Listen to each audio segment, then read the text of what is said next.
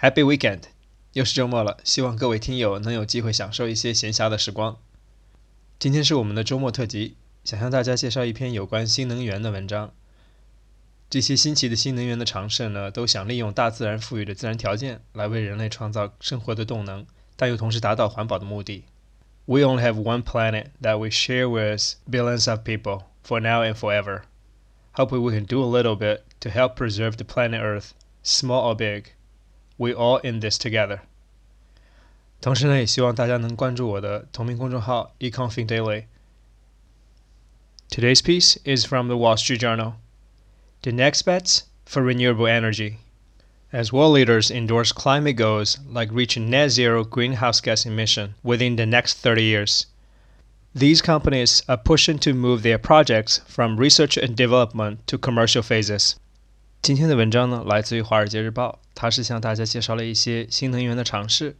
这些公司呢，都是一些初创公司，他们正在把所谓的 R&D projects 呢，向真正的商业应用发展。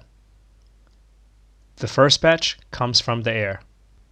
第一类呢，是利用空气的动能，Kai Power Stack Turbines。Norwegian company Wind Catching System is developing a roughly 1,000 foot tall structure consisting of 126 small turbines stacked and arranged together.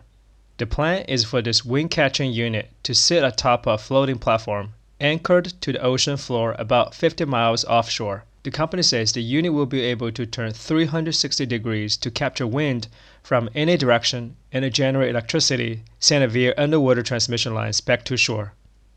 第一则创新来自一家挪威的公司，他们呢是把 一百二十六个小引擎呢累加起来，然后放在一个漂浮的海上平台，它能吸收各个角度的风能，最后呢通过海底电缆把这些动能呢输回到大陆。在公众号里呢，我也转载了一张有关这个设计的图片，供你参考。The second one is called Kai Power. Sky Sales Group, a Germany-based power company, is developing kites that fly a quarter mile off the ground to produce energy. As the kite rises, it unwinds a tether connected to a winch and generator, which convert the force on the tether into electricity. 第二个创新呢，则来源于一家德国的公司，这家公司叫 Sky Sails，他们呢是利用一种所谓的风筝，这个风筝呢大概离地面四百米左右，也就是 a quarter mile，在空中呢，这个风筝通过自身所携带的一个像滚轴一样的东西和发电机呢，从而获取风能，最后转化为电能。你可以在照片里看到，这个风筝还挺大的。虽然我不知道多少风能能被获取，but it's a great idea. The second batch comes from the water. 第二类创新呢，则大多源于海洋。When placed underwater, turbines can harness kinetic energy from the natural rise and fall of ocean tides to generate electricity. But turbines placed on the seafloor are expensive to build and maintain. So Scottish company Orbital Marine Power designed a floating tidal turbine named Orbital O2. The 236 foot long turbine is anchored offshore near Scotland's Orkney Island, where a subsea cable connects it to the local grid.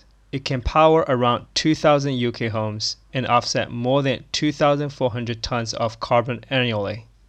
第一节有关于应用海洋动能的呢，是来源于一家苏格兰的公司，他们设计了一台叫 Orbital O2 的这样 floating tide turbine，与其把机器放在 seabed，这样会比较昂贵呢，这台机器呢是漂浮于海面的，它可以通过电缆呢把获得的海洋动能呢传回大陆，可以供两千个家庭使用。The second one is called Wave Energy. EcoWave Power Limited is working on harnessing water power from the shore.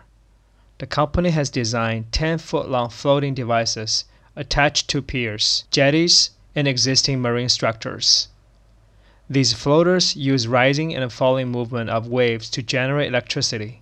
The technology requires less than 2 feet of water to produce energy, so we can basically install everywhere and anywhere, says CEO and co-founder Inna Braverman. 第二则利用海洋动能是来源于一家叫 EcoWave Power 的 company，他们呢设计了一个 ten foot long floating device。这个可漂移的装置呢，可以被安装在码头和其他一些所谓 marine structure 上。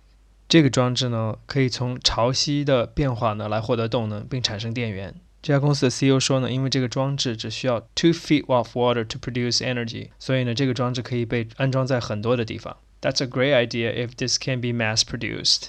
好了，这就是今天要介绍的这篇文章。